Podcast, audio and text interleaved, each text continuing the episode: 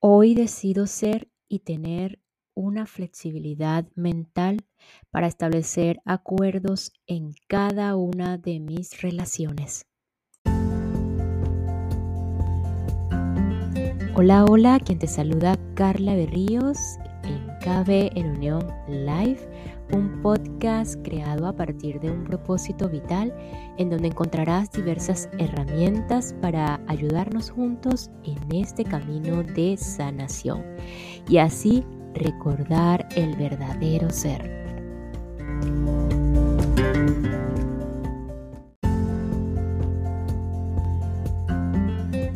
Y hoy damos inicio a un nuevo capítulo de El poder de la hora de Cartole el capítulo 9, Más allá de la felicidad y la infelicidad hay paz. ¿Cuál es la diferencia entre felicidad y paz interior? Si es que existen diferencias entre estos dos postes indicadores como menciona en reiteradas ocasiones Edgar Tolle acerca de las palabras y los significados de las palabras y símbolos. La felicidad y la paz interior. El final del drama de nuestras vidas. Habla un poquito acerca de, cómo terminar con ese drama del, del mundo y la impermanencia y los ciclos de la vida. Así que decidiendo una mentalidad flexible como lo menciono en el inicio de este, este episodio, en este punto sería, no sé, ¿qué opinan ustedes? Un acuerdo con nosotros mismos para estar de acuerdo con la naturaleza cíclica del universo en muchas veces que se nos hace un poquito complejo. Y ese acuerdo, más allá de un acuerdo, es esa armonía que conlleva el hacernos flexibles mentalmente con, con todo lo que tiene que cerrarse y abrirse en cuanto a, nuestras vidas, a, un a, nuevas oportunidades y a cerrar eh, capítulos en esta vida. Entonces, bueno, sin más, vamos a continuar.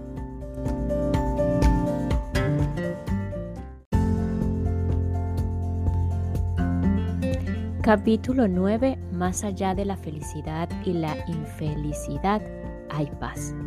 El bien superior más allá del bien y del mal. ¿Hay diferencia entre la felicidad y la paz interior? Sí, la felicidad depende de las condiciones que se perciben como positivas. La paz interior no. No es posible atraer solo condiciones positivas a nuestra vida si nuestra actitud y nuestro pensamiento son solo positivos, manifestaríamos solo eventos y, situaciones positivos. ¿Sabe usted verdaderamente lo que es positivo y negativo? ¿Tiene el cuadro general? Ha habido muchas personas para quienes la limitación, el fracaso, la pérdida, la enfermedad o el dolor en cualquier forma se convierten en sus mayores maestros. Aprendieron a abandonar las falsas imágenes de sí mismos y las metas y deseos superficiales dictados por el ego. Obtuvieron profundidad, humildad y compasión. Se hicieron más reales. Siempre que le ocurre algo negativo, hay una profunda lección escondida en ello, aunque usted no pueda verla en el momento. Incluso una enfermedad breve o un accidente puede mostrarle lo que es real e irreal en su vida, lo que en últimas importa y lo que no. Vistas desde una perspectiva más alta, las condiciones son siempre positivas. Para ser más preciso, no son ni positivas ni negativas, son como son. Y cuando usted vive en una aceptación completa de lo que es, que es la única forma cuerda de vivir, no hay bueno ni malo en su vida. Solo hay un bien superior que incluye el mal. Visto desde la perspectiva de la mente, sin embargo, hay bien y mal, gusto y disgusto, amor y odio. Por eso en el libro del Génesis se dice que Adán y Eva no pudieron seguir viviendo en el paraíso, entre comillas, cuando comieron del árbol del conocimiento del bien y del mal, también entre comillas. Eso suena a negación y autoengaño. Cuando algo terrible me ocurre a mí o a alguien cercano a mí, accidente, enfermedad, dolor o alguna muerte, puedo aparentar que no es malo, pero el hecho demuestra que es malo. Así que, ¿por qué negarlo? Usted no está aparentando nada. Está permitiendo que sea como es. Eso es todo. Ese permitir ser, entre comillas, lo lleva más allá de la mente con sus patrones de resistencia que crean las polaridades positiva y negativa. Es un, un aspecto esencial del perdón. El perdón del presente es incluso más importante que el perdón del pasado. Si usted perdona cada momento, le permite que sea como es. No habrá acumulación de resentimiento que necesita ser perdonado más adelante en algún momento. Recuerde que no estamos hablando de felicidad aquí. Por ejemplo, cuando acaba de morir un ser amado o cuando siente que su propia muerte se aproxima, usted no puede ser feliz. Es imposible, pero puede estar en paz Puede haber tristeza y lágrimas, pero en caso de que haya abandonado la resistencia bajo la tristeza, usted sentirá una profunda serenidad, una quietud, una presencia sagrada. Esa es la emanación del ser, esa es la paz interior, el bien que no tiene contrario. Y si es una situación en la que puedo hacer algo, ¿cómo puedo permitirle ser y cambiarla al mismo tiempo?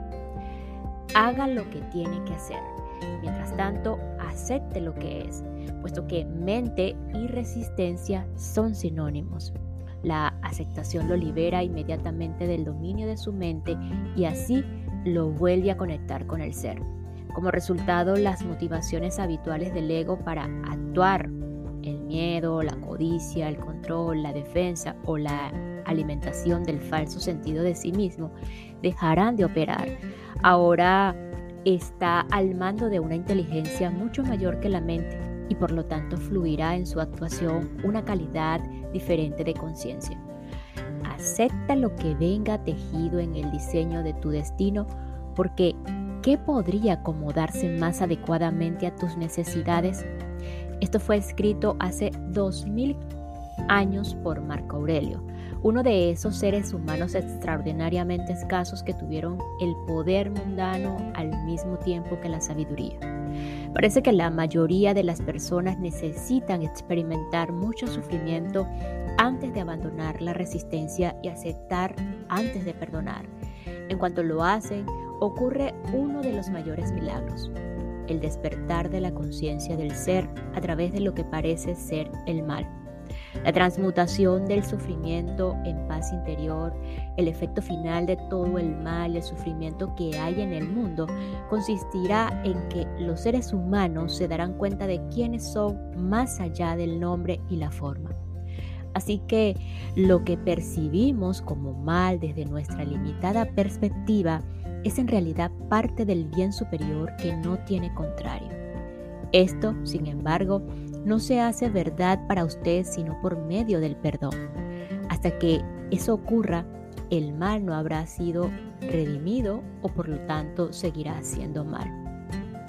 Por medio del perdón, que esencialmente consiste en reconocer la insustancialidad del pasado y permitir al momento presente ser como es, el milagro de la transformación ocurre no solo interiormente, sino exteriormente surge un espacio silencioso de intensa presencia en usted y a su alrededor.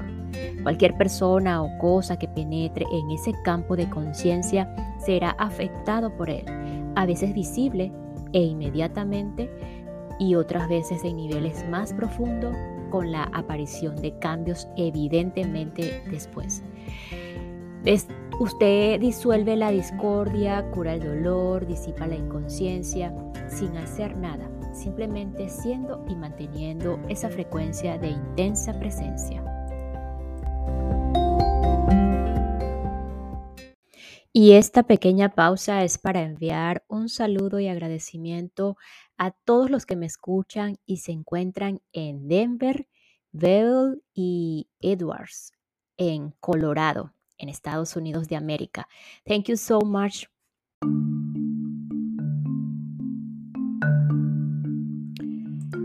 El final del drama de su vida. En ese estado de aceptación y de paz interior, aunque no pueda llamarse mal, podría llegar algo a la vida de lo que se llama mal desde una perspectiva de conciencia ordinaria. La mayoría de las llamadas cosas malas que ocurren en la vida de las personas se debe a la inconsciencia. Son creadas por uno mismo o más bien creadas por el ego. A veces me refiero a esas cosas como drama. Cuando usted es plenamente consciente, el drama ya no viene a su vida. Déjeme recordarle brevemente cómo opera el ego y cómo crea el drama. El ego es la mente no observada que gobierna su vida cuando usted no está presente como la conciencia testigo, como el que observa.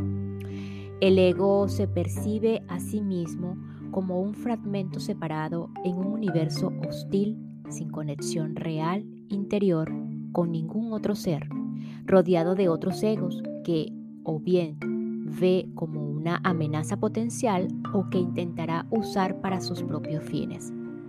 Los patrones básicos del ego están diseñados para combatir su propio miedo y su sensación de carencia, que están profundamente arraigados.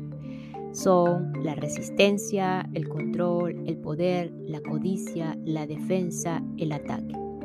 Algunas de las estrategias del ego son extremadamente inteligentes, pero nunca resuelven verdaderamente ninguno de sus problemas, simplemente porque el ego mismo es el problema. Cuando los egos se juntan, sea en las relaciones personales o en las organizaciones o instituciones, ocurren cosas malas, entre comillas, tarde o temprano drama de un tipo u otro en forma de conflicto, problemas, luchas de poder, violencia física o emocional, etc. Esto incluye males colectivos tales como la guerra, el genocidio y la explotación, todos debidos a la inconsciencia masificada. Más aún, muchos tipos de enfermedades son causados por la resistencia continua del ego que produce restricciones y bloqueos en el flujo de energía que circula por el cuerpo. Cuando usted se vuelve a conectar con el ser y no está ya dominado por su mente, deja de crear esas cosas. Ya no crea o participa en el drama. Siempre que dos o más egos se juntan, sigue el drama de uno u otro tipo. Pero incluso si usted vive eh, totalmente solo, puede crear su propio drama. Cuando usted siente pesar de usted mismo, hay drama. Cuando se siente culpable o ansioso, crea drama. Cuando permite que el pasado o el futuro oscurezcan el presente, usted está creando tiempo, tiempo psicológico, el material del que está hecho el drama. Siempre que usted no está honrando el momento presente, permitiéndole ser, usted está creando drama.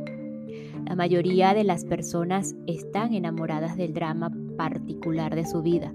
Su historia es su identidad. El ego gobierna su vida. Tienen todo su sentido de ser invertido en él. Incluso su búsqueda, habitualmente sin éxito, de una respuesta, de una solución o de una curación forma parte de él. Lo que más temen y se resisten a aceptar es el fin de su drama, mientras sean su mente lo que más temen y a lo que más se resisten es a su despertar. Cuando usted vive en una aceptación completa de lo que es, ese es el final de todo drama en su vida. Nadie puede tener ni siquiera una discusión con usted, no importa cuánto lo intente. Usted no puede discutir con una persona completamente consciente. Una discusión implica identificación con su mente y una posición mental, así como resistencia y reacción a la posición de la otra persona.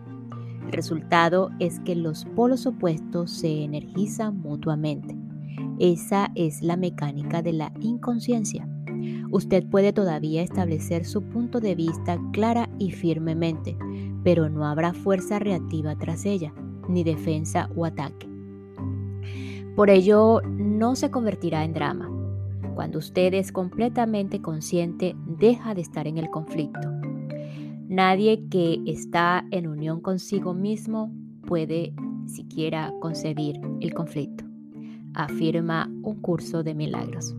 Esto se refiere no solo al conflicto con las demás personas, sino más fundamentalmente al conflicto consigo mismo que cesa cuando ya no hay ningún choque entre las demandas y expectativas de su mente y lo que es.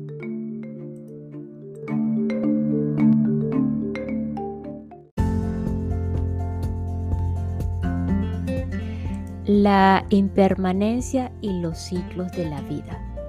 Sin embargo, mientras usted esté en la dimensión física y ligado a la mente humana colectiva, el dolor físico, aunque raro, es aún posible.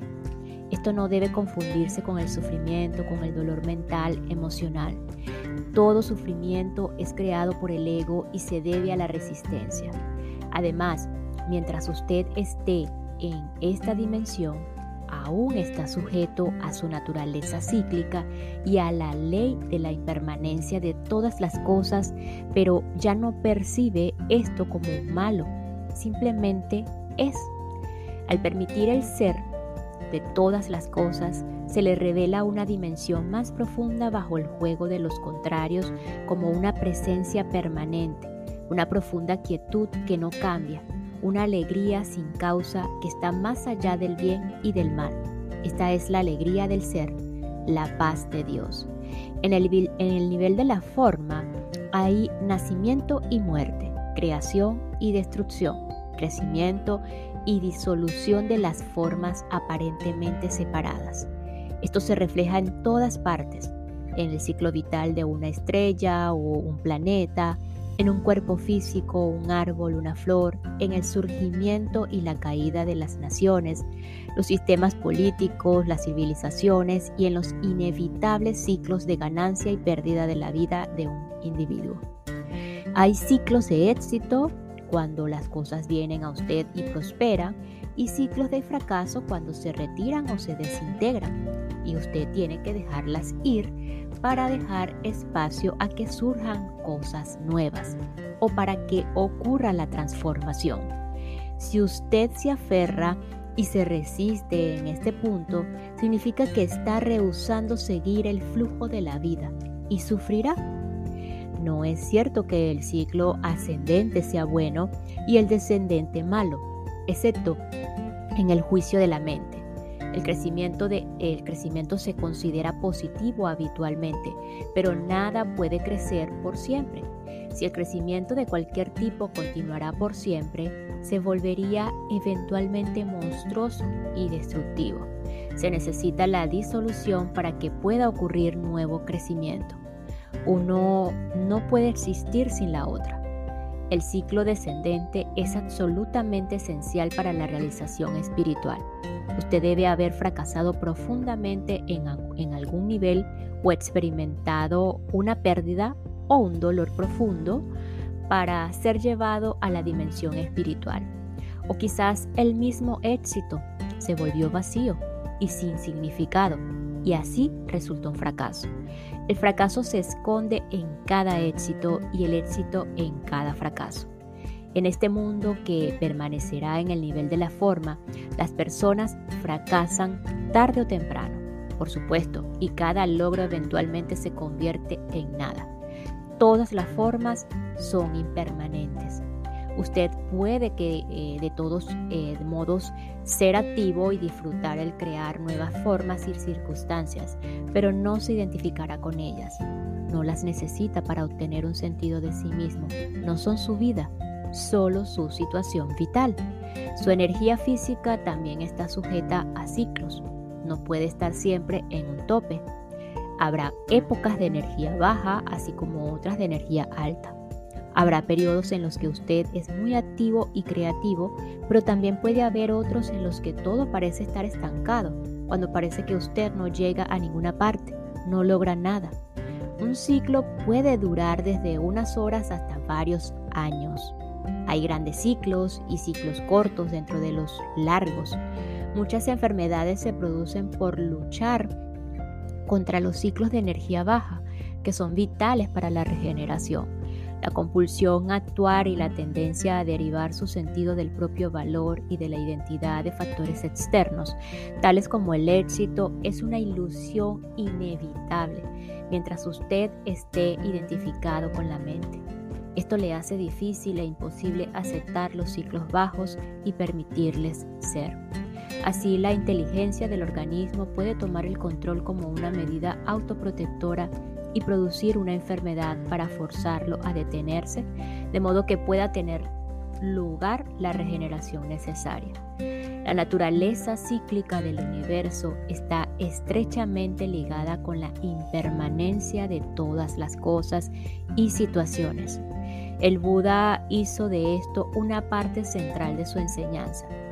Todas las condiciones son altamente inestables y están en flujo constante o como él lo expresó, la impermanencia es una característica de toda condición, de toda situación que usted pueda enfrentar en su vida. Estas cambiarán, desaparecerán o ya no les, no les satisfarán. La impermanencia es también fundamental en el pensamiento de Jesús. No guarden tesoros en la tierra donde la polilla y la herrumbre los consumen y donde los ladrones entran y roban. Mientras una condición se considere buena, también entre comillas, por la mente, sea una relación, una posesión, un papel social, un lugar o su cuerpo físico, la mente se apega a ella y se identifica con ella. Lo hace feliz, lo hace sentirse bien consigo mismo y puede formar parte de lo que usted es o de lo que cree que es pero nada dura en esta dimensión donde la polilla y la herrumbre consumen. O termina o cambia o sufre un cambio de polaridad. La misma condición que era buena ayer, hoy o el año pasado, se ha vuelto mala de repente o gradualmente. La misma condición que lo hizo feliz lo hace entonces infeliz. La prosperidad de hoy se vuelve el consumismo vacío de mañana. El matrimonio y la luna de miel felices se convierten en el divorcio o la coexistencia desdichada. O la condición desaparece, así que su ausencia lo hace infeliz. Cuando una condición o situación a la que la mente se ha apegado y con la que se ha identificado cambia o desaparece, la mente no puede aceptarlo. Se aferrará a la condición que desaparece y se resistirá al cambio. Es casi como que si le arrancaran un miembro del cuerpo. A veces oímos decir que personas que han perdido todo su dinero o cuya reputación se han arruinado se suicidan. Estos son los casos extremos. Otros, cuando tienen una gran pérdida de un tipo u otro, simplemente se vuelven profundamente infelices o se hacen daño a sí mismos. No pueden distinguir entre su vida y su situación vital. Hace poco leí sobre una actriz famosa que murió a los ochenta y tantos años. Cuando su belleza empezó a desvanecerse y a ser devastada por la vejez, ella se volvió desesperadamente infeliz y se recluyó. También ella se había identificado con una condición, su apariencia externa. Primero la condición le dio un sentido feliz de sí misma, luego uno infeliz. Si hubiera sido capaz de conectarse con la vida sin forma y sin tiempo de su interioridad, podría haber observado y permitido el marchitamiento de su forma externa desde un lugar de serenidad y paz. Más aún, su forma externa se habría vuelto cada vez más transparente a la luz de la naturaleza verdadera y sin edad que brillaba a través de ella así que su belleza no se habría marchitado, sino simplemente se habría transformado en belleza espiritual. Sin embargo, nadie le dijo que esto era posible. el tipo de conocimiento más esencial no es todavía ampliamente accesible.